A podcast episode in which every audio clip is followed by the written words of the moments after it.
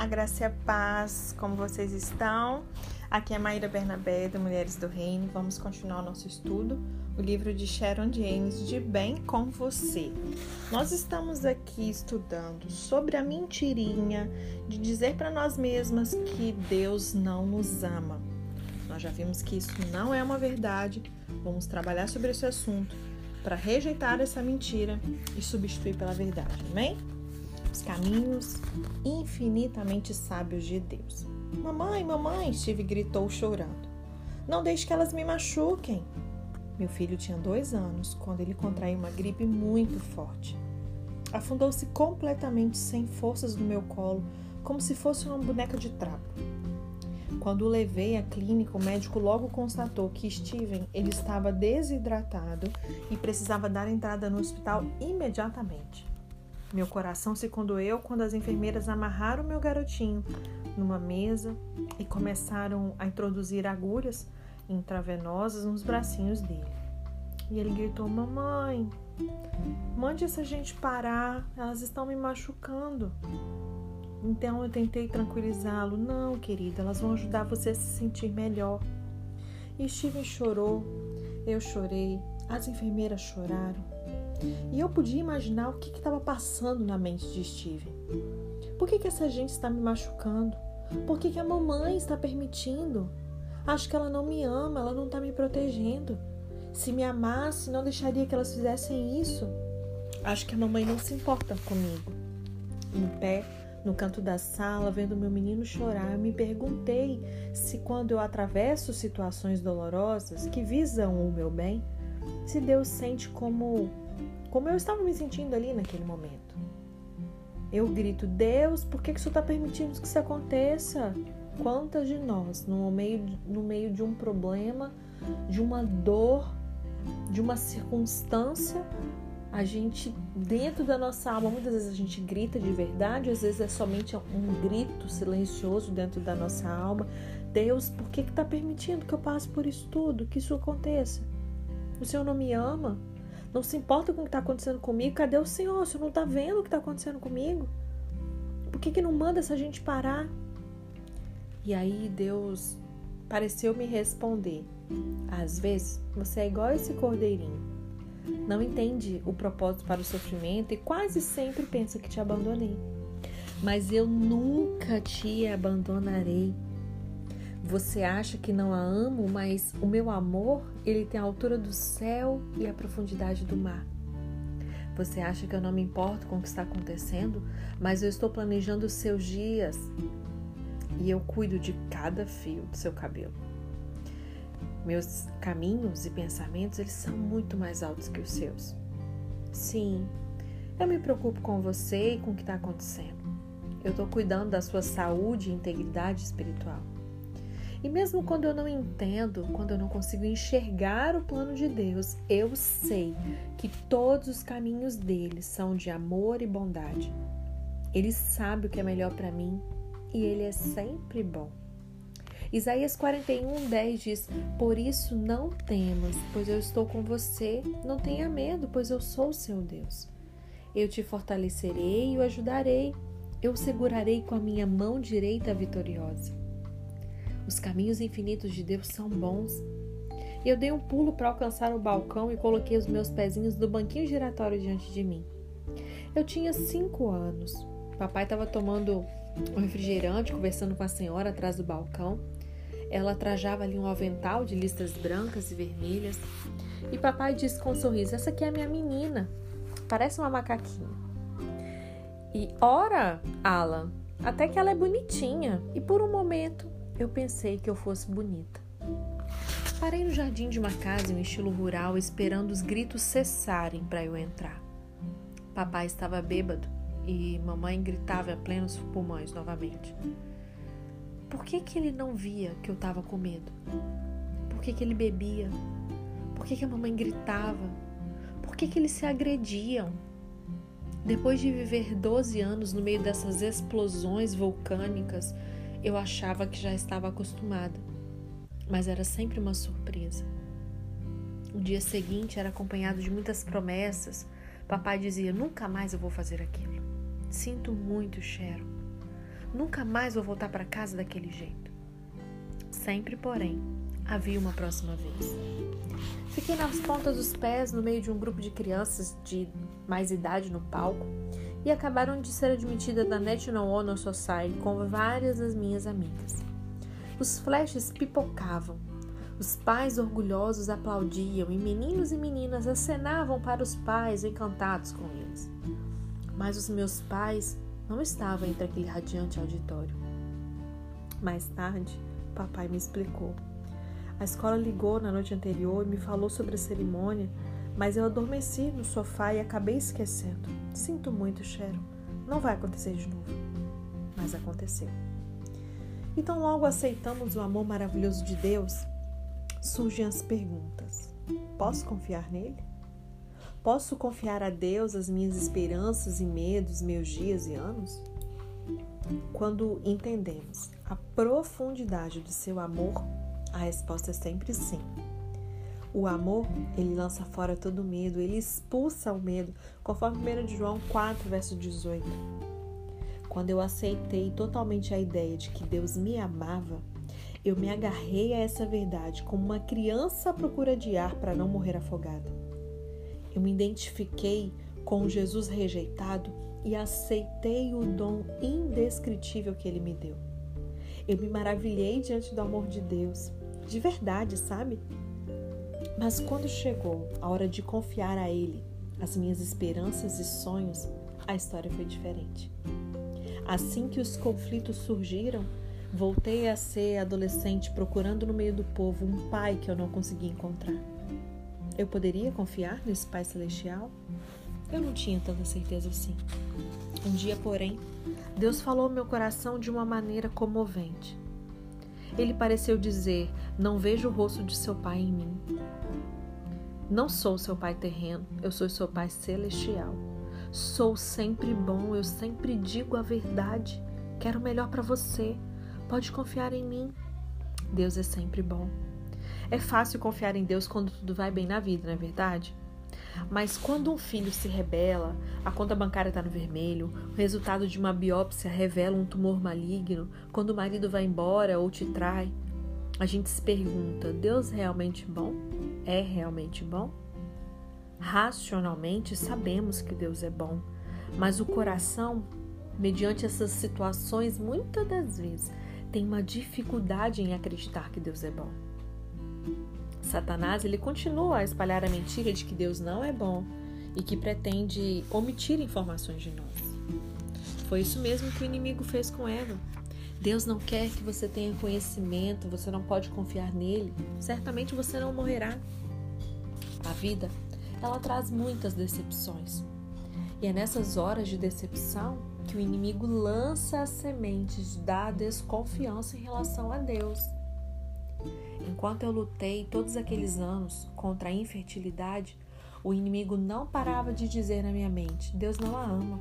Se te amasse, ele daria o que você quer. Ele daria um filho a você. Você não pode confiar nele de todo o coração, você não pode confiar seus sonhos a ele. E quando nós perdemos o nosso segundo filho em um aborto, o inimigo continua a me importunar. Como Deus foi capaz de permitir que isso acontecesse? Como ele foi capaz de partir seu coração dessa maneira? Por que, que um Deus de amor permite tanto sofrimento? Por acaso você já se sentiu assim? Bom, eu penso que quase todas nós já ouvimos o inimigo sussurrar essas mentiras na nossa mente. Mas a verdade é esta: Deus diz não em uma situação específica da nossa vida. E quando ele diz não é porque ele tem um sim muito mais reservado para nós. Você é capaz de imaginar como que os discípulos se sentiram no momento em que a pedra foi colocada na entrada do túmulo de Jesus? Eles devem ter pensado: onde está Deus? Como que isso pode acontecer? Mas três dias depois, quando Jesus ressuscitou e apareceu em toda a sua glória aos discípulos, eles receberam a resposta. Deus tinha um plano maior. Deus é bom o tempo todo. Vivemos em um mundo pecaminoso onde as coisas ruins acontecem. As pessoas adoecem, morrem, acidentes vão ceifar vidas, furacões, tsunamis, terremotos devastam a terra. Pessoas com instintos malignos matam, destroem. A morte e a decepção fazem parte da vida. Deus, porém, continua a ser bom o tempo todo. O salmista escreveu em Salmo 119, verso 68: Tu és bom e o que fazes é, é, é bom. E muitas das vezes a gente canta, né? Tu és bom, em todo tempo és bom. Só que quando chega o dia mal, isso não é uma convicção, isso não está muito bem alicerçado, isso é vencido pela mentira de que ele não é bom, de que ele não nos ama, como ele permitiu aquilo. Só que, ao contrário de Satanás, Deus ele sempre diz a verdade. Uma das principais razões para nós confiarmos em Deus é que ele sempre diz a verdade. Ele é a verdade. Davi, por exemplo, sofreu muitas tribulações. Foi perseguido ali durante anos pelo rei Saul, um homem que estava determinado a matá-lo. Os olhos de Davi eram tristes e a sua alma e corpo estavam desgastados pelo sofrimento. Em Salmo 31, verso 10 a 12 diz assim: A minha vida, Davi, salmodiando aqui ao Senhor, a minha vida é consumida pela angústia e os meus anos pelo gemido. A minha aflição esgota as minhas forças e os meus ossos se enfraquecem. Por causa de todos os meus adversários, eu sou motivo de ultraje para os meus vizinhos e de medo para os meus amigos. Os que me veem na rua fogem de mim. Sou esquecido por eles, como se estivesse morto. Tornei-me como um pote quebrado. Davi estava passando por aflições e, apesar de o profeta Samuel ter ungido o rei de Israel e sucessor de Saul, o jovem monarca ele vivia como um criminoso fugitivo. Eu teria pensado, rei? Você disse rei? Para mim, essa não é uma vida de rei. No entanto, ao invés de dar as costas a Deus, Davi virou o rosto para ele. Aleluia. Salmo 31, verso 14, ele diz: Mas depois de aliviar a sua alma, botar tudo isso para fora, ele não para ali. Ele termina dizendo: Mas eu confio em ti, Senhor, e digo: Tu és o meu Deus. E o que, que levou Davi a confiar em Deus diante de tantas lutas? Ele já havia decidido no coração que Deus sempre diz a verdade e a verdade gera confiança.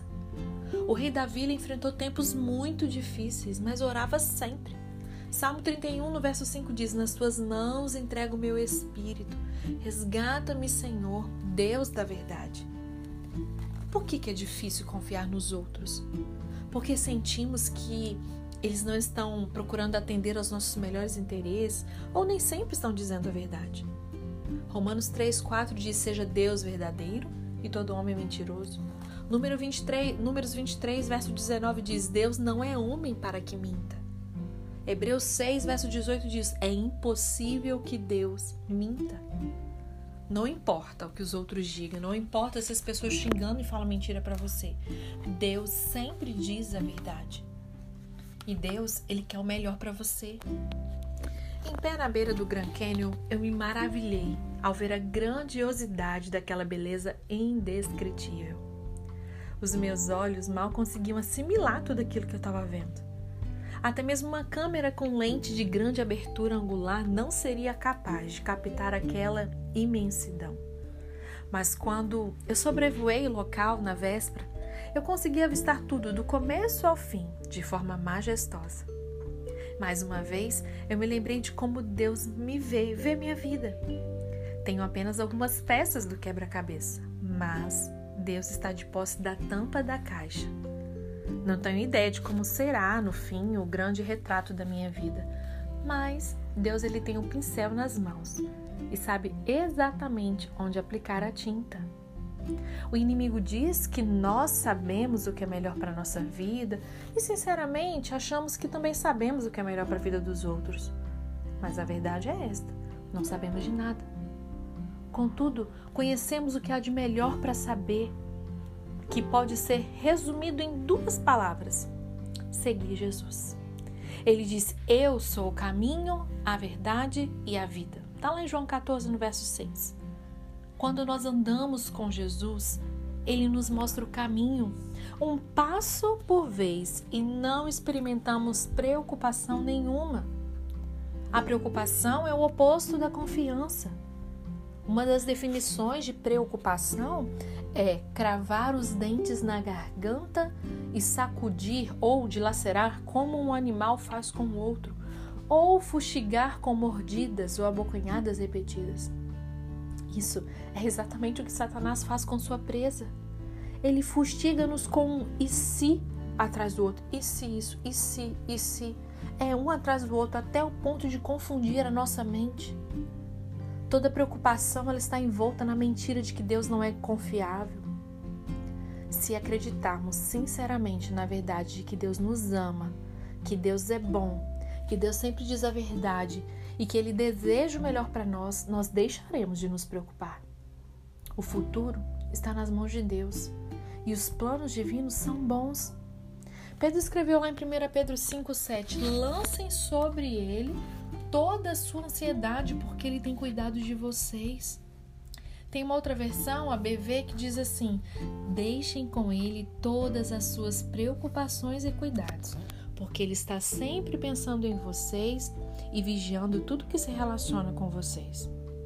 Nós temos a tendência, algumas têm mais do que outras, né? A tendência de querer assumir o controle da nossa vida da mesma forma que um passageiro faz quando ele segura o volante do carro. Acreditamos na mentira de que sabemos o que é melhor para nós e tentamos girar o volante na direção que nós escolhemos. Quando isso acontece, saímos da estrada, pegamos caminhos errados e quase sempre ficamos sem combustível. Eu li no para-choque de um carro assim: Deus é meu copiloto. Se esse for o seu caso, passe a ocupar o banco do passageiro. Amém? 1 Coríntios 2,9 diz: Olho nenhum viu, ouvido nenhum ouviu, mente nenhum imaginou o que Deus preparou para aqueles que o amam. E a melhor parte é que o versículo 10 diz que o Espírito está ali pronto para nos revelar tudo isso. Deus te ama, Deus é bom, Deus sempre diz a verdade, Deus quer o melhor para você e você pode confiar nele. Essa é a verdade. Amém? Para a gente finalizar esse capítulo, reconheça então a mentira que Deus não te ama, rejeite porque isso não é a verdade e substitua pela verdade da palavra. Salmo 52, verso 8 diz: Confio no amor de Deus para tudo sempre. Romanos 8, verso 38 e 39 diz: Pois eu estou convencido de que nem a morte, nem a vida, nem anjos nem demônios, nem o presente nem o futuro, nem quaisquer poderes, nem altura nem profundidade, nem qualquer outra coisa na criação será capaz de nos separar do amor de Deus, que está em Cristo Jesus, o nosso Senhor. Efésios 2, é, 2 verso 4 e 5 diz: Todavia, Deus, que é rico em misericórdia, pelo grande amor com que nos amou, ele nos deu vida com Cristo quando ainda nós estávamos mortos nas nossas transgressões. Pela graça, vocês são salvos. 1 João 4,10 Nisto consiste o amor. Não em que nós tenhamos amado a Deus, mas que Ele nos amou e enviou seu Filho como propiciação pelos nossos pecados. E só para te lembrar, 1 João 4,16 diz que Deus é amor. Ele é o próprio amor e Ele escolheu te amar e que eu e você nós possamos escolher hoje aceitar esse amor, vivenciar esse amor, rejeitar essa mentira de que Deus não nos ama, que Deus não é bom. Sim, Ele te ama, Ele cuida de você. Os planos dele são de paz e não de mal. Que nós possamos confiar no que a palavra diz e rejeitar essas mentiras. Amém? A gente fica por aqui. Conforme eu avisei para vocês, não teremos os áudios amanhã e domingo, teremos eh, folga sábado e domingo, ok? A gente retorna segunda-feira com o capítulo 15 para a gente rejeitar a seguinte mentira: Deus está me castigando, Deus está me tratando com isso, ok? Que você possa usar esse fim de semana para poder se aproximar ainda mais dele, ter um tempo com a sua família, para você ter um tempo para olhar para dentro de si identificar aí, rever algum áudio que falou em especial com você, né? Revisar em um ponto que você sabe que, ok, identifiquei o inimigo, já entendi que isso é uma mentira, já sei qual é a verdade, mas isso ainda recorre na minha mente? Eu ainda não consigo ter essa convicção? Aproveite para ler ainda mais, porque a fé vem pelo ouvir e ouvir a palavra. Então, que você possa pegar na Bíblia as verdades que possam combater essa mentira que ainda te perturba. Amém? E eu estou à sua disposição, você sabe onde me encontrar. Tá bom? Beijinho, bom fim de semana e até segunda.